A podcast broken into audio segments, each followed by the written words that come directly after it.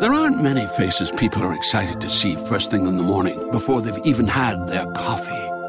But the McDonald's drive through workers who take your order on the way to work have almost all of those faces. Because nothing brings more joy in the morning than a 99 cents any size iced coffee. Pair it with a glazed pull apart donut for a truly great morning. Prices and participation may vary, cannot be combined with any other offer. Only available until 11 a.m. Ba-da-ba-ba-ba. Hi, everyone, and welcome to the WIIM podcast. Women in Influencer Marketing, or WIIM for short, is a first of its kind exclusive networking group made up of inspirational women. This podcast is where we explore influencer marketing, advertising trends, and get real about women in business. Our mission is to network, to foster leaders within this exciting industry, and to share information to make our work stronger. That's where this podcast comes in. We'll bring you fresh perspectives on timely topics facing the industry from expert voices in the space. Find us wherever you download podcasts, and of course, you can always find us at iamwiim.com. That's iamwiim.com. All right, everybody. So, announcement time. Do you know that we are just a few short weeks away from launching our premium membership? Guys, I hope that I'm not the only one excited about this, but this has been such a labor of love. Um, WIIM has been around for almost four years, guys, and it's always been a passion project. But now we are launching an official membership with so many features, so many perks and benefits, um, and just formalizing the whole membership. So we are so excited. And part of what is going to be offered, I'll give you a little teaser, is part of the membership all of our virtual events are going to be completely complimentary and part of the membership. So, um, in planning this, we have so many events coming up. Um, the next one that I'll talk about just briefly, because I do want to get into this episode, it's all about gaming influencers. So, we've gotten a ton of requests to learn more about gaming influencers. And I will admittedly say that I am not very well versed at all in that world, but like it is lucrative and it is huge. So, we sought out an expert in this area. Her name is Arena Seamus. She works at Three Black Dot. You definitely should have heard of them. They're one of the leading um, companies in the gaming space with for influencers. So we're getting you the best of the best to just dive all in to all things gaming influencers.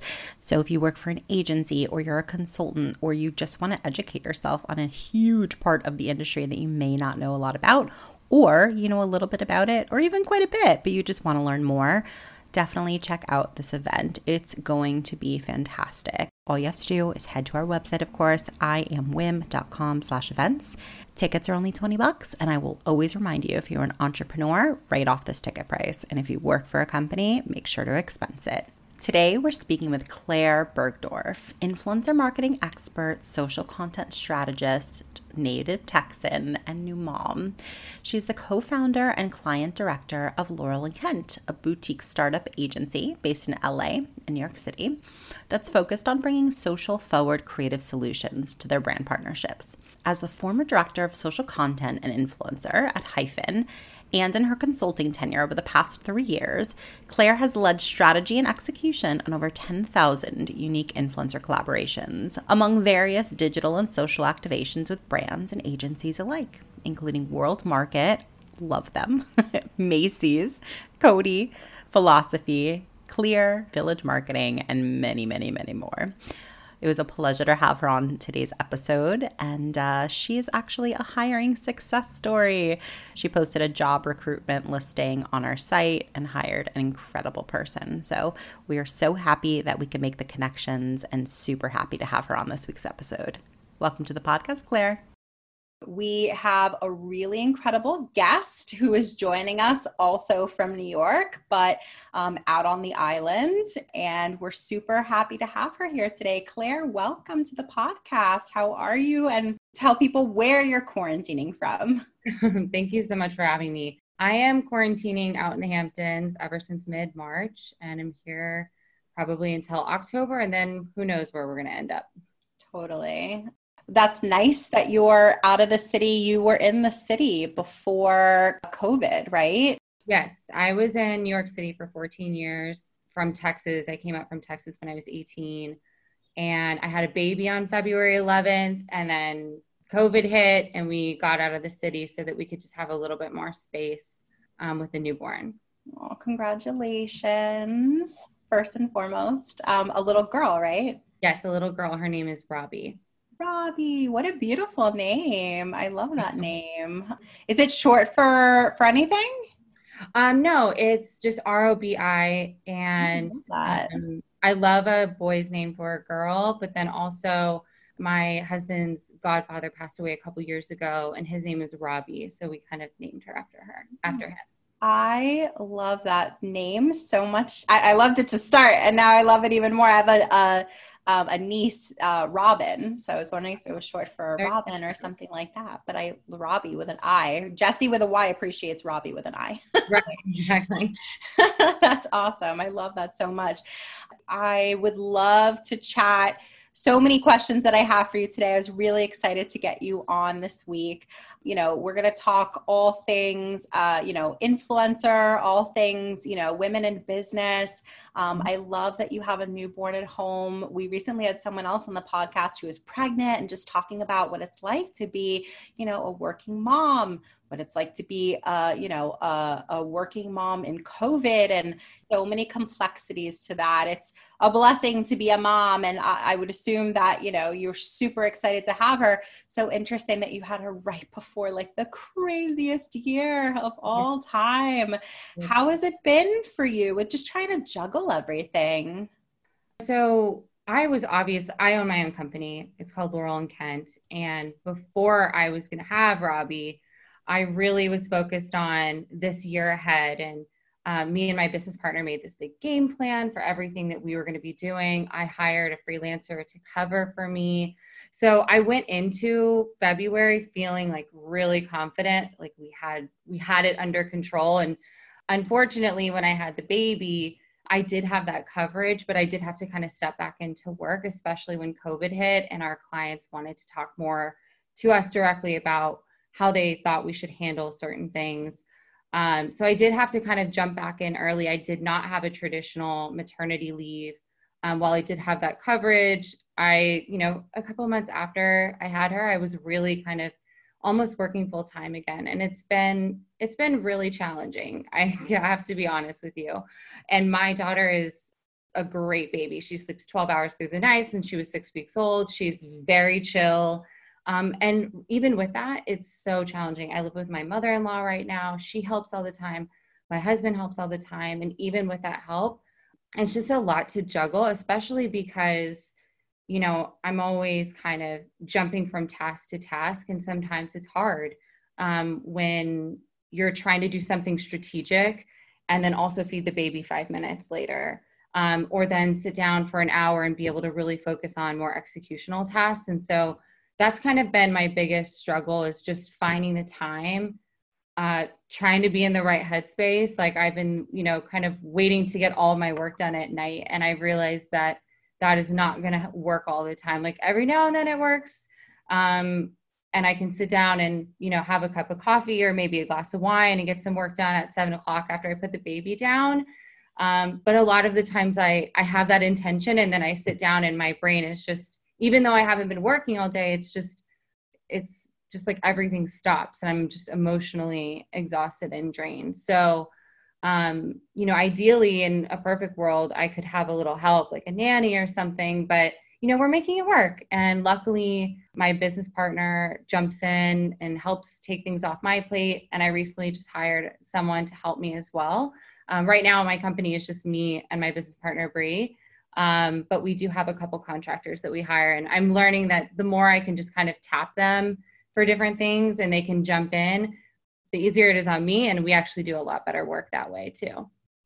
100% and like you know good for you for managing all this but it's it's so relatable at least i can speak personally to just say like I, like I've, I've said this multiple times on the podcast, I have such focus issues. So I can only imagine that, you know, in your, with what you're going through right now, with, you know, just having the best intentions, like you were saying, right? Mm-hmm. Where it's like, all right, I have the best intentions. You know, I'm going to, I'm going to do everything. I'm going to structure my day. I'm going to put yeah. her down at this time. She's an incredible baby. So she'll stay down. And then like, I have, you know, this whole structure. I'm going to like attack work but like you're saying i mean the mental energy that goes into you know everything prior to that time to seven o'clock or wherever you whenever you start that i mean that's real.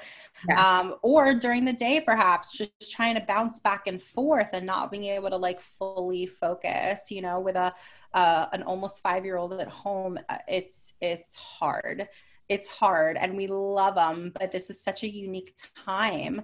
Um, and so you know what i mean you're you're learning we're all learning as we go but is there any i'm sure that a lot of people listening can relate. Is there anything that sort of worked for you that you've been able to identify as like oh this has really helped me in the past few months to be able to like you know get done what i need to do yeah i mean obviously the first thing is something i already mentioned which is you know not holding on to all of your tasks and telling the people around you that you need help whether that's from you know me asking my husband or my mother-in-law like i really need you to watch the baby for the next two hours so i can get some stuff done and so i'm not with her stressed out.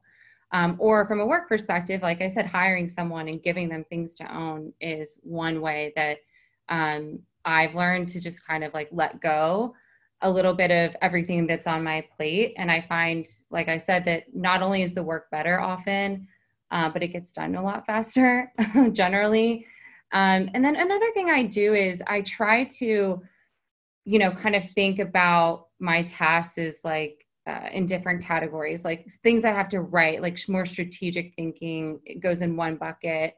Um, just responding to emails is another bucket. And I try to think about um, every day is different with the babies. So I try to think about like, what does today look like? And when is it going to be best for me to like sit down and write stuff versus just go through emails and kind of respond to people.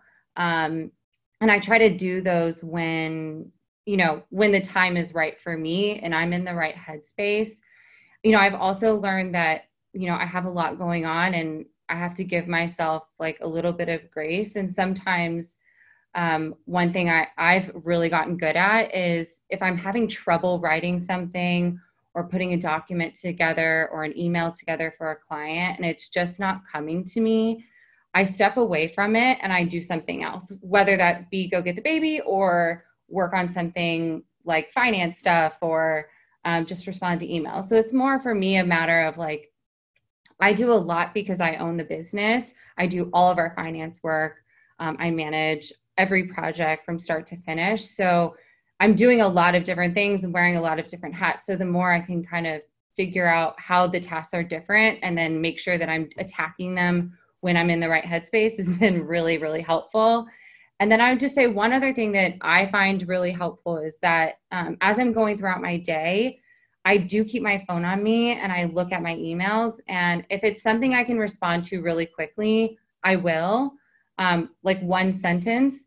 But if it requires a little bit more thought, I just star it or flag it and I come back to it at the end of the day or first thing the next morning. And I just go through all those emails at once because whenever you're juggling a lot, you can actually create more work for yourself if you're constantly like opening up your laptop, getting back on your email, as opposed to just being like, okay, I'm saving that for later and then getting all those emails done at once.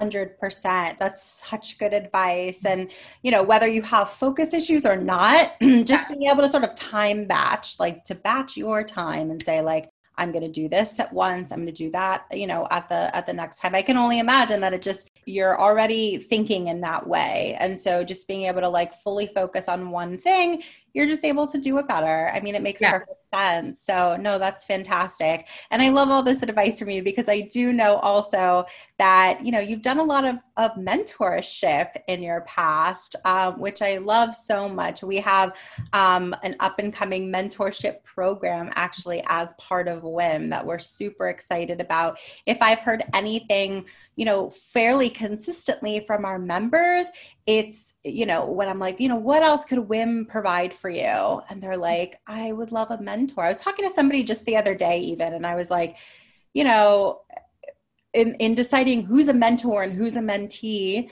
maybe the go-to would be like, oh, okay, well, obviously some of the more senior people would be mentors and the, you know, the less senior people would be mentees. But I've always said, I'm like, if I could keep learning every day for the rest of my life, I will have lived a really fulfilled life. And so um, I would love to be mentored by somebody, whether they're a peer or more senior to me. So, anyways, I, I, I love you know that you have this in your DNA as well as something that you really love. Talk to us a little bit about why you love mentoring so much, and and sort of a little bit about that journey that you've gone through. Yeah, sure. So many thoughts just popped into my head. So kind of have a concise uh, thoughts here, but I left an agency where I was working full time like around three years ago to work on my own and be a consultant because I really wanted to like take my own narrative into my my hands, my control. Um, and I worked with a lot of different companies during that time, and I did get the opportunity to not oversee accounts, but also work with a lot of young women. Um, and it was so fun for me. Mostly, it's selfishly what I got out of it, and I think that that's really important to have like a give and take like it, a mentorship relationship cannot just be you know one person giving advice to someone else but it really needs to be give and take. So i kind of as this person that was freelancing and working from home i never really felt like i was talking to anyone all day. Like i would spend all day at home by myself and um, I, you know i would talk to my business partner and i would talk to clients but i didn't really have um, younger women to talk to which i was used to from my last agency um, and so I really love that, just being able to kind of like stay cool because I'm a little bit of a grandma sometimes, um, and just kind of like stay in touch with what what they're what they're doing and what they think is cool and the influencers that they love the most. Um, so for me, it was really fulfilling in that regard. But also, I've been in a lot of their situations, so I know how they're feeling. And through the mentorship relationships that I have, it was really more about like building confidence um, and helping them work through issues. And so I think, you know, one of the things that you were talking about was, you know, what does that look like and who is supposed to mentor who and that kind of thing. One of the things that I really noticed is that a lot of these young women don't feel like they have someone that they can talk to. And a lot of times they may, when they say mentor, I don't think they think about it necessarily in the way that like maybe someone 10 or 15 years would where like you know a mentor is like an older white guy who you know helps guide you and tells you to play golf and connects you with like you know your first job out of college or something like that.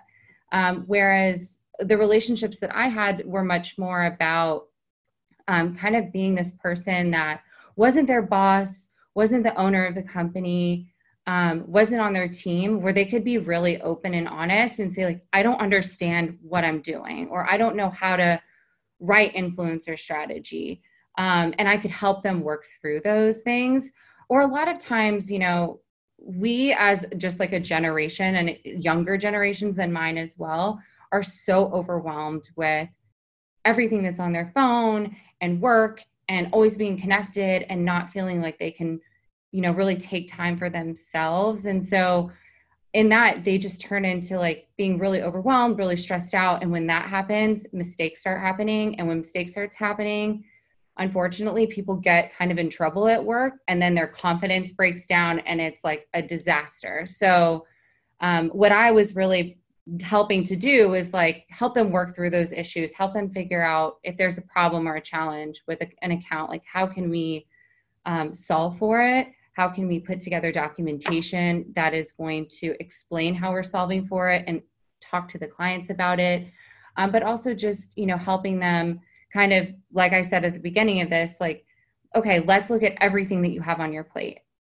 And we would write it all out together. And then we'd figure out what was the biggest priority where the biggest challenges were and we would focus in on those areas. Um, and it was really fun for me, but I think helpful for them. I love that. Just even being able to have like a second set of eyes. Yeah. Who's like clued in on what you're doing. Yeah. Um, who cares. Um, you know, there's there's so much value in that. I mean, it's it's just it's also the and I, you know, it's also the idea that just of women supporting each other um, yeah. and i love that you're talking about too that it's like a two-way relationship and mm-hmm. um, and i hope that people who are looking to be mentored like the mentees yeah. i hope that they really hear that Mm-hmm. um, because I, I I think that's brilliant. I think that when they go into that sort of dynamic, they should keep that in mind. Um, we had someone, uh, Karen Spencer, who is from a company called Whalar Um, she was on the podcast recently. I actually she did an event for us too. I can't remember if it was the podcast where she had mentioned this or the event, but she was saying something like you know i i i don't like when people reach out on linkedin and is like can i buy you a coffee and like in exchange to just chat with you? She's like i can afford my own coffee. Like like and and you know is there something of value that you could give me? Can it be more of a two-way conversation uh, a value prop?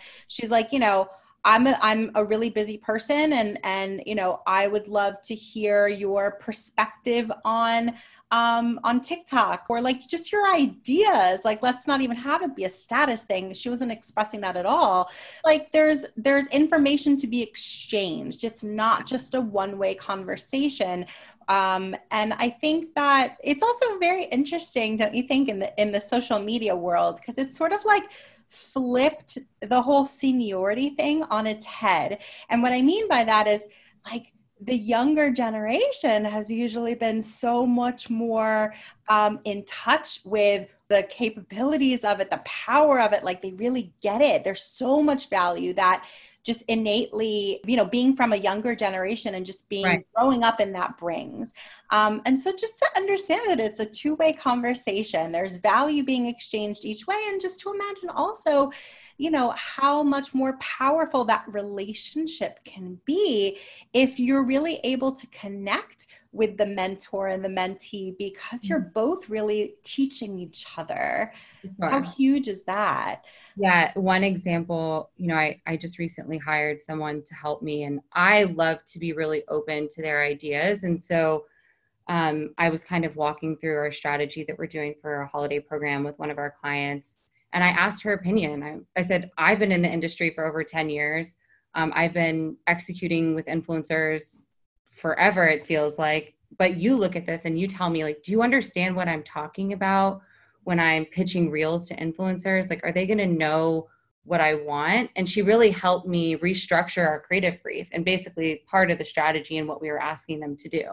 So I think it's also just about an openness to a different kind of relationship than what I think a lot of people think of when they think of a mentor mentee relationship. A hundred percent. And I think that we're like, we're at least in the same generation, you and I, perhaps similar age. And you know, I had mentors for sure, mm-hmm. but mm-hmm. in full transparency, it probably was more that old school mentorship sort of situation where it was sort of like, I know what to do and I'm going to teach you and you just need to follow it this way and like you're welcome.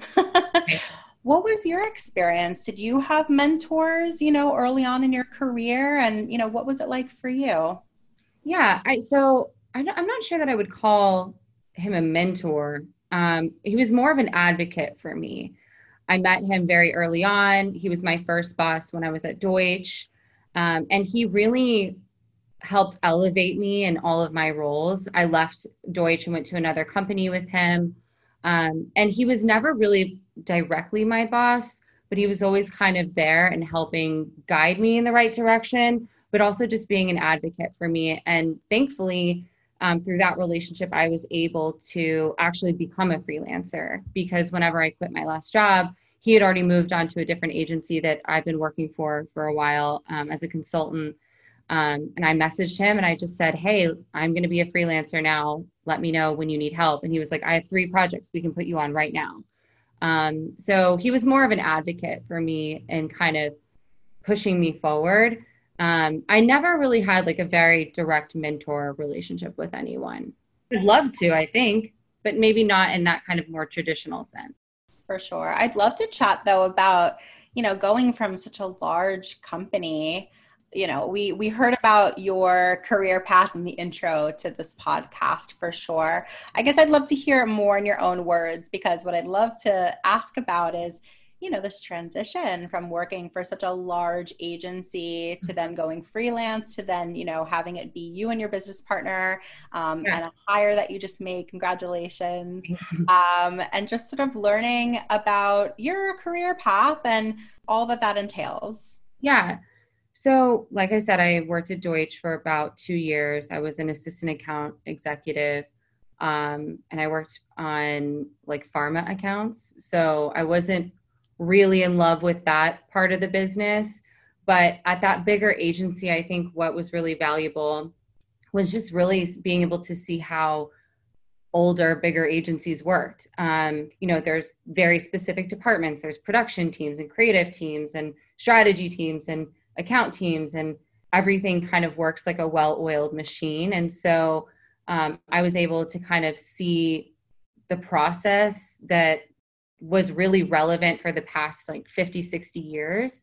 Um, and also there were a lot of people my age when i started there. You know there's probably like 50 account executives or something so there was a lot of like peer-to-peer interaction which was really valuable but i left there to go work at an agency that was based in los angeles that was more of a digital social agency um, that you could probably call more of a startup um, and so in that transition, one, I really wanted to invest in social um, and digital.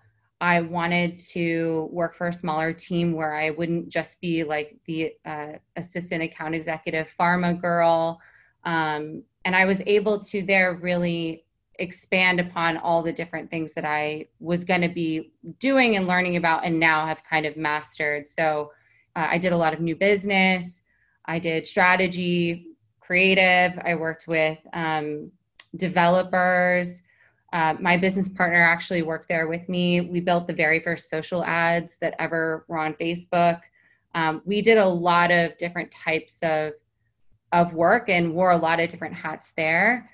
But you know, we ended up leaving because we, like I said, I really wanted to take control of my own narrative, and there it just wasn't happening. The company had been bought out. Um, the mission of the company was changing and i felt like my work and my contributions were getting lost. Um, so i decided to leave and work for myself. I also really didn't want to commute anymore um, that company was in the empire state building and i just really didn't want to do it anymore um, so i decided to kind of go out on my own and see if i could make it work luckily I found work really easily, even though I'm not naturally a good networker. Um, some of that work came from that that person that was my advocate, um, but then also someone reached out to me that was a recruiter. I had turned on my on LinkedIn um, the little like looking for opportunities button. And I got a lot of outreach, and I actually took all of the calls, even though they were all trying to place full time positions. And a lot of time, the positions weren't really relevant to my skill set. They were often more junior. Um, but I would take all the calls and talk to them about me, and then I would offer my contractor services. And a few of those opportunities ended up working out. One of them turned into a, company that I worked with for over two years. Um, so we did that. And then luckily, you know, one of our past clients, um, I mean, anyone that goes to our Instagram would see that we work with World Market um, reached out to Brie and I, and they wanted to bring us in. Um, and we were able to form our company. So last year was really focused. For confidence in your financial plan, look for a CFP professional. When your financial advisor earns the CFP certification, it means he or she is trained to provide ethical financial planning across a holistic range of topics, from retirement and investing to taxes and estate planning, all in your best interest. So, with a CFP professional, you'll feel confident in your financial plan today and tomorrow. Three letters do make a difference. Visit letsmakeaplan.org to find your CFP professional. There aren't many faces people are excited to see first thing in the morning before they've even had their coffee. But the McDonald's drive through workers who take your order on the way to work have almost all of those faces. Because nothing brings more joy in the morning than a 99 cents any size iced coffee. Pair it with a glazed pull apart donut for a truly great morning. Prices and participation may vary, cannot be combined with any other offer. Only available until 11 a.m. Ba-da-ba-ba-ba. Focused on on that business um, while we were both consulting on our own and now this year we're both really focused on growing laurel and kent Um, what a cool story that is. And it's also like incredible to hear that, you know, you you found the success that you were looking for. You know, it can be a scare. I can imagine um, I've gone through something similar, but not exactly at all. So I can I can imagine that it would be scary to transition from a cushy, comfortable job at a large agency um, to going freelance and then opening your own, you know, company where Yeah. um, you have a business partner to be accountable to, right? I Yeah, mean, you have that support, but you also have, you know, you're holding each other, you're keeping each other honest with Yeah. all the work that you're doing. Um, what is it like? You know, how how is that business partner relationship um, worked for you? Like, what? How did you guys meet in the first Yeah. place? Um, and how did those? What did those conversations sound like when you decided to go into business together? Yeah. So um, Bree and I met when I was working at that last agency. She lives in LA. Um, and basically, we just kept getting put on projects together her as the creative lead, and me as the account client lead. And basically, any project that I was on, she was on. And so we worked really closely together for about five years. Um, we worked on a campaign with Macy's and American Rag where we traveled all around the US and went to festivals together. So we really went from, you know, just meeting for the first time to being on the phone every single day together to traveling around the country for work and for pitches. Um, and we became best. She's my best friend, and she's um, my daughter's godmother. So we're not only business partners, but we are best friends. Um, and basically, we, you know, that year when we both decided to leave the company, um, we we wanted to take control of our future and our career. We wanted to not commute. We wanted to have more flexible, a more flexible schedule.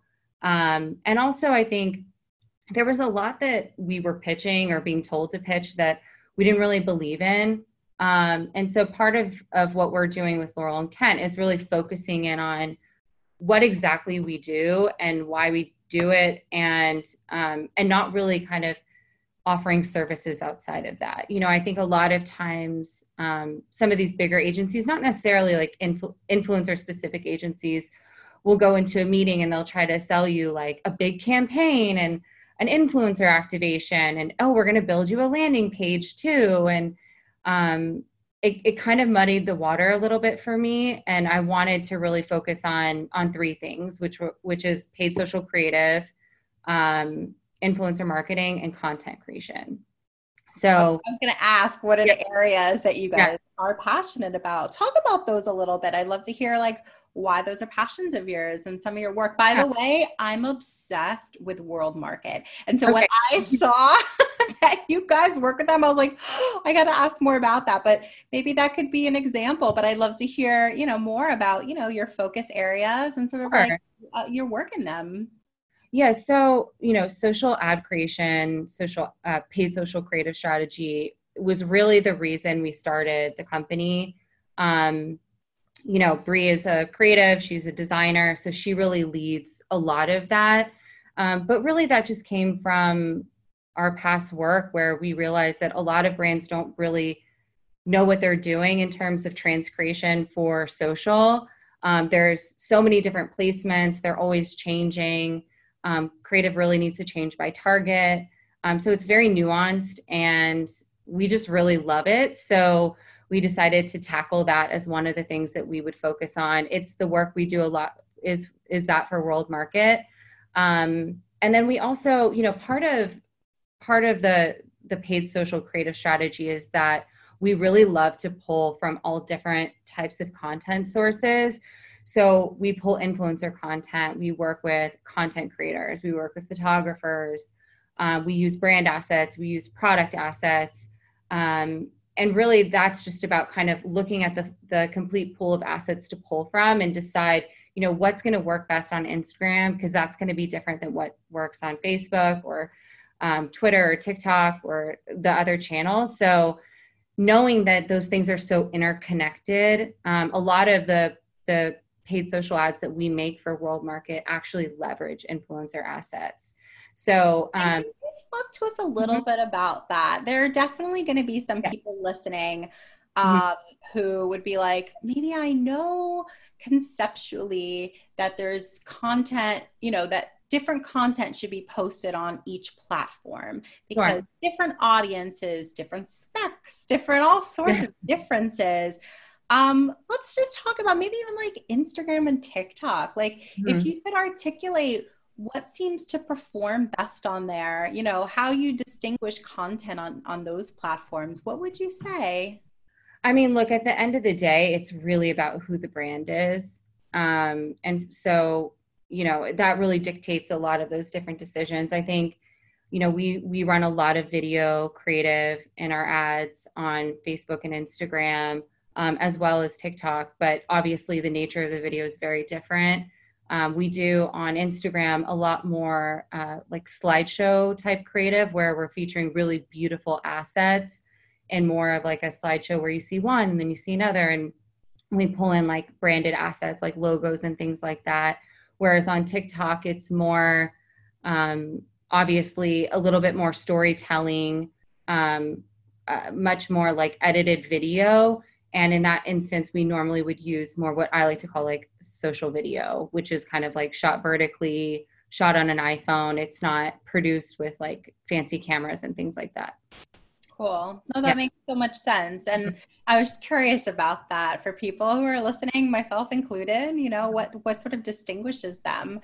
And I I'd love to, you know, and so you're saying that the social um, the social uh, like whitelisting essentially like mm-hmm. paid mm-hmm. advertising is something um, that you guys tend to focus on and what other areas yeah. or sort of like specialties of yours um, so we actually don't do a lot of whitelisting i'm not a huge fan of it um, what what i'm talking about more is is the brands paid campaigns that are running on social um, mm-hmm. what we'll do is we'll work with influencers or content creators and they will shoot photography, they'll shoot social video, um, that kind of thing. They'll make recipes and that kind of stuff. And then a lot of that content actually gets posted to their channels based on creative briefs that we build.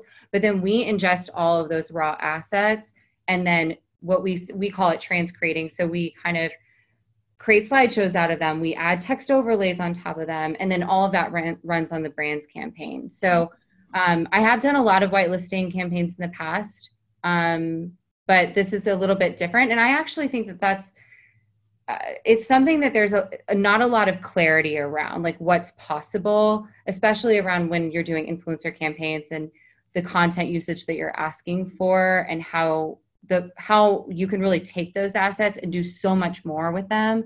Um, other than just kind of like boosting posts and that kind of stuff, which is really what we're focused on. And that's why you know we we wanted to make social ads but then we were like it's so connected to content and to influencer as well so we should bring that service uh, forward also got it it's good to know that you know how much you guys distinguish them and that there's you know definitely a you know another option out there yeah. and a different path um I'd love to dig in. You you made a comment, um, I don't know, a few minutes ago that you this is a big pivot so excuse that but okay. i remember you saying that you weren't necessarily that good of a networker. You didn't consider yourself naturally inclined um, to network but yet you you know met your business partner at your prior agency. The fact that you have a business partner obviously you had to network to some extent and you have a successful business. So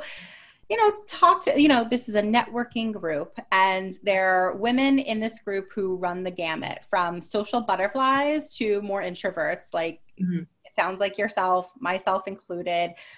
you know, talk to us about just be, I'd love to hear your honest take on, you know, how you've navigated your career. Maybe not necessarily feeling comfortable with networking, but I would assume maybe understanding the value prop of it. You know, how do you, how have you navigated that personally? I mean, I just in general tend to be more focused on like deeper relationships. You know, I don't have hundreds of friends. I don't really share my life on social media that much.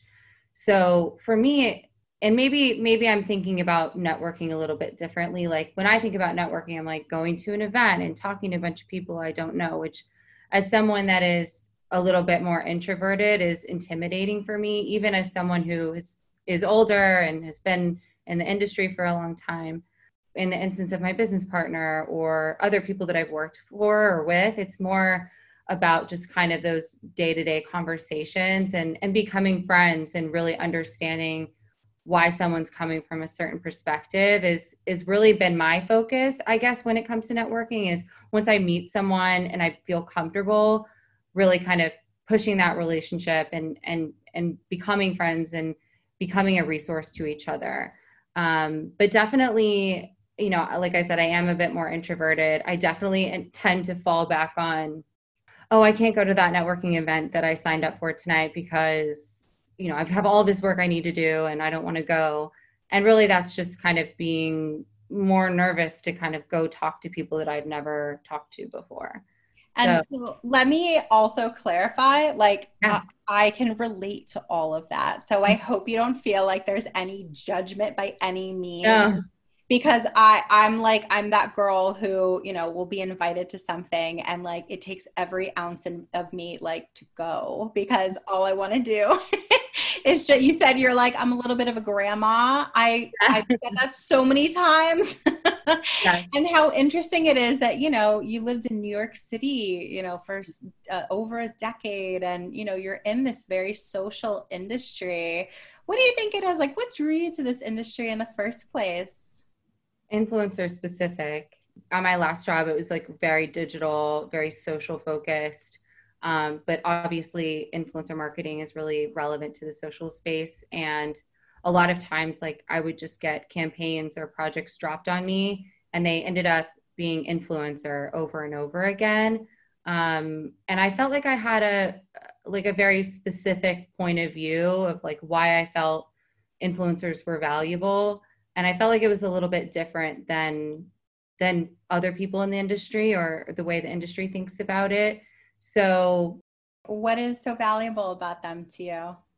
I think that um, a lot of times and there is a ton of value in this like there's such an emphasis on posting and sharing content and that kind of thing and i'm really much more interested in content value and you know how can we leverage these social creators to make assets that are going to perform on social channels because we already know they create them for those channels um, how can we have them create that content for the brand and and be more efficient and also infuse more content into the brand's mix so that they have more to leverage? You know there i've worked on a lot of campaigns where um, i could talk about it like as in top down creative where you know there's a big tv ad and then there's the print ad and and all of that content kind of gets used down down the funnel or like it gets used in email and then it gets used um, in social and it really doesn't have a place there so i really felt like there was a lot of value in the space um, beyond just you know talking about brands and talking about products and pushing links and things like that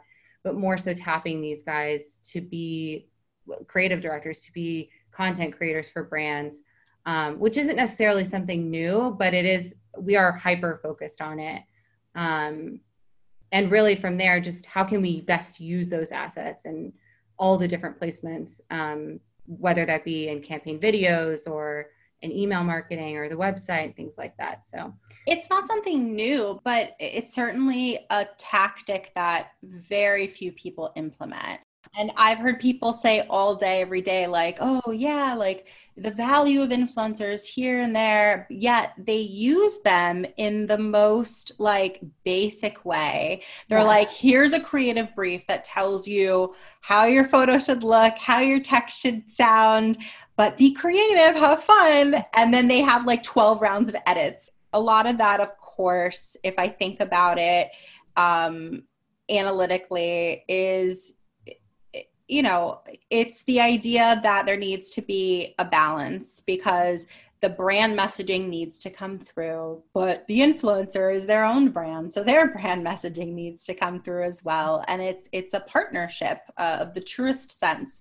Um, but you know, to your point, it's like, why are you even going to hire an influencer? Like, go to an agency and create, you know, some assets of your own. Like, it's sort of the core of why you go to an influencer, right? I tend to think that when brands want to really over control creative or want them, they ask influencers to post their brand creative, they just really don't understand the space at all.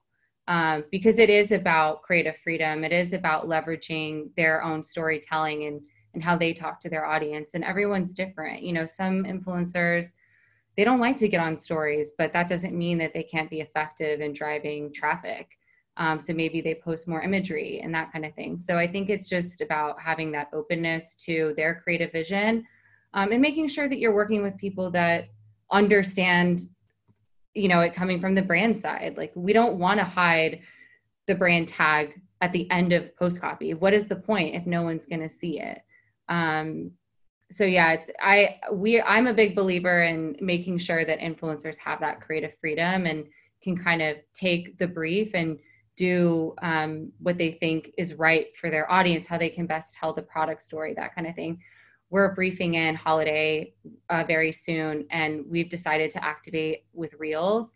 And I cannot wait to see what type of content comes back because, you know, obviously there's a creative brief and there's certain things that they have to do, like they need to be in it and um, the product has to be visible and things like that. But other than those guardrails, it's really just kind of like you know show us show us how creative you can be and i'm really i can't wait to see what comes back from that I love that. And I love that after so many years, you're still so enthusiastic about the creativity of it all. And I think that's what, you know, I hope that more people think like you. Um, because I feel like that's what the joy of this industry is you know? Like let's be real there definitely like there's an underbelly of influencer marketing right? Like you know fake followers and you know uh just like the influencer pay gap. I mean there's a lot of negative things about our industry for right. sure but it's important to realize like what got us into it in the first place? Like what's the beauty of it? Like why why even do it in the first place? And like you know the creative side of it is unbelievable. And when influencers you know sort of related to what you're talking about even as a, a mentor or mentee but even just having the confidence to do your job well like your mm. work is just going to be incredible. And it's it's it's a business relationship. I can definitely see a correlation between you know an agency or a brand who hires an influencer and just like giving them creative freedom to just fly. And how you know just having that freedom that alone will allow them and give them the opportunity to do such good work you know? Mm-hmm. it's it's cool. I, I think it I, I would love to see more of that. I would love to see more of that so much. Um, and I, uh, you know, I would also love to pick your brain a little bit about, um, you know, the recent expansion of your company. We've chatted about uh, hiring in this on this podcast uh, quite a bit and the complexities of it, mm-hmm. um, and just it, it, can be a challenge, um, especially I would assume as a small business where this is your, you know, you have a six month old, but you also have however old your company is, because that's your child too. um, and so, you know, as you've gone to market and recently hired someone, um, we were chatting about it before we started recording. I'm so happy to hear that it's been successful for you. And I'm happy to hear um, what was that process sort of like? And even just, you know, deciding that you're going to hire somebody, um, sort of coming up with what that person would do.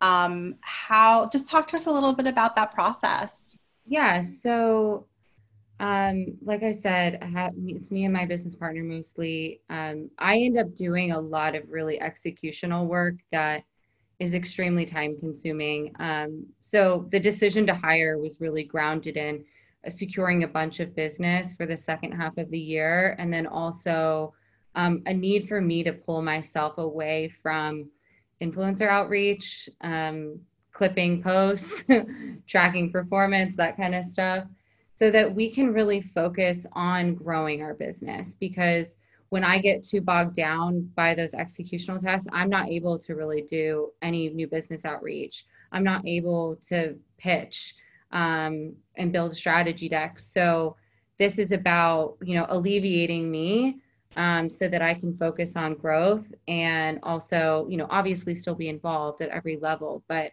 um, have someone come in and kind of take over that part of our business for us. So that was really you know that part of why we did that hire but um, we do hire a lot of creative contractors as well on more of like a project by project basis. So um, we bring on like designers and motion graphics artists and things like that whenever we need a lot of creative work done. So we we kind of are taking it, it from a different approach depending on what the task is. You know with creative it's more of like how can we hire someone for the next two weeks to build these ads for us? Um, but this recent hire was more about you know, taking us through the next six months, supporting me and allowing me to kind of elevate myself out of the minutia really so that we can start, you know, winning new clients and doing new types of work. And being able to have the confidence uh, to be able to you know know that the way to expand and the way to just do good work is to you know take it off your plate and delegate it you know that's huge i'm going to make a broad generalization i hate doing this but i am going to do it a lot of women tend to be perfectionists. Um, yeah. We want to have everything done a certain way. And, you know, look, there's pros to that, obviously. Like work product tends to be fantastic, but there are cons to that in that, you know, you're constantly filled with anxiety, you're constantly overwhelmed, and perhaps you take on more than you should. Um, and so it's wonderful to hear in your example that, mm-hmm. you know, you're like, as much as we, you know, we can do this, maybe it's best for the big picture for us as humans, for our company, for our clients. Um, to delegate it and to grow um, because it's also you know you got to grow your company. You, you, should. I mean not everybody's i guess not everybody's goal is to grow their company. Maybe they're comfortable where they are. I i don't know what that feels like but i can imagine there's some people like that. But for most of us you know the idea is to continue growing. Um, so kudos to you guys for getting contractors uh, and then in addition like making this new hire. And it's so great to hear that our uh, recruiting services worked well for you guys. I'm very excited about that. I you know had been trying to figure out where i was going to find this person specifically knowing that i am not a great networker and i don't have like a ton of young women to kind of tap into and I remembered your group and I thought, well, I bet I could do a job posting there and get a few responses. And the response was pretty overwhelming, which, you know, the, the hire was, a, is a part-time role for the next six months, you know, with no benefits. So I wasn't expecting to get the type of response. And, you know, obviously a lot of that's fueled by the situation of the world right now. Um, a lot of people are looking for work, but I was excited to get so many responses from a lot of people, young women in particular, that were enthusiastic about the opportunity, about the industry. And, you know, obviously someone ended up standing out to me. That's huge. And, um, you know, it, it sure, it is, of course, I would imagine a, a, product of the situation that we're in right now, that there's a lot of incredible people out there who, for no fault of their own, right. are looking for work, um, which is the most unique situation out there. Um, but I hope that employers really um, I hope that they they're excited by that because it's an opportunity to maybe get your hands on this incredible talent who you know may have you know been wrapped up in another incredible opportunity, but for some reason they're on the market. Yeah. Um, and just to you know be open to that and um and i hope excited by that because there's a lot of really great talent out there right now. Um so we ask this question of everybody who comes on the podcast. I'm super excited to ask you Claire, what do you wish someone had told your younger self that would have given you a professional or a personal advantage today? I think more than anything, I wish that I would have told myself that I really knew what I was doing. I don't necessarily wish that someone else would have told me that because I have learned over the years that for the most part, everyone's just making it up as they go. Um, I think there's this big illusion that there's a specific way everything has to be done, and there's only a few people that really know how to do it and i learned over over time that you know it's just about making it up and having confidence that what you think is right and being able to articulate that to whomever you need to articulate it to. I think you know in some of my past roles like while there were great advocates for me um, there were definitely people that that put me down and pushed pushed my ideas away and it it really hurt my confidence and it took years to be totally honest with you to pull myself out of it. Um, and in retrospect i did know what i was doing and a lot of what i was pitching is happening now. It's like it's reels type content it's story type content.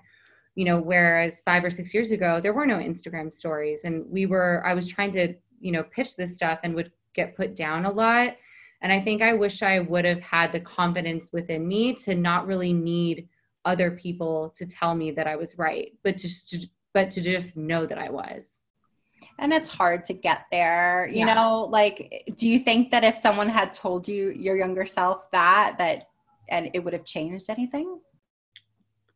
I mean, I'm sure that it would have, but you know, a lot of times like, you know, you kind of spoke to the fact that the roles have flipped where younger people now really understand the space. So um, I'm not sure that they would have even had the ability to tell me that the way I was thinking about something was right because they didn't understand social the way that I intimately did.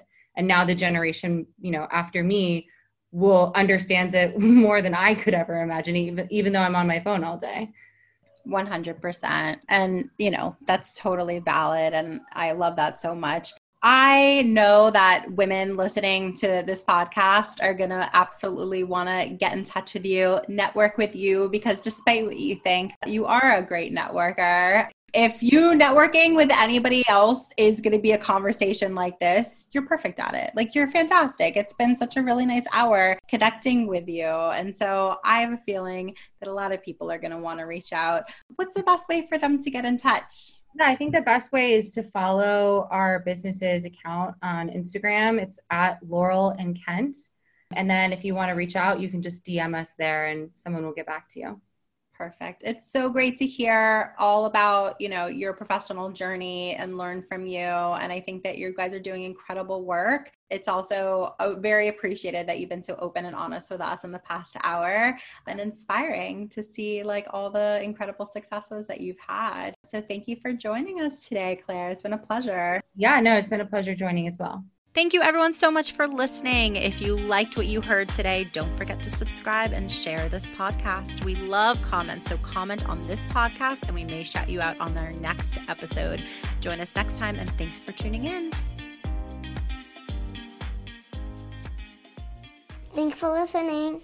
Tune in next week. Tune in next week. There aren't many faces people are excited to see first thing in the morning before they've even had their coffee. But the McDonald's drive through workers who take your order on the way to work have almost all of those faces. Because nothing brings more joy in the morning than a 99 cents any size iced coffee. Pair it with a glazed pull apart donut for a truly great morning. Prices and participation may vary, cannot be combined with any other offer. Only available until 11 a.m. Ba-da-ba-ba-ba. Charles didn't have just any coronary artery disease. He had Charles's coronary artery disease. Michelle didn't have just any heart attack. She had Michelle's heart attack. At VCU Health Pauley Heart Center, we know every heart is unique And as Virginia's only nationally ranked heart program, we'll keep them beating healthy and strong. VCU Health Pauley Heart Center. Learn more at vcuhealth.org/heart.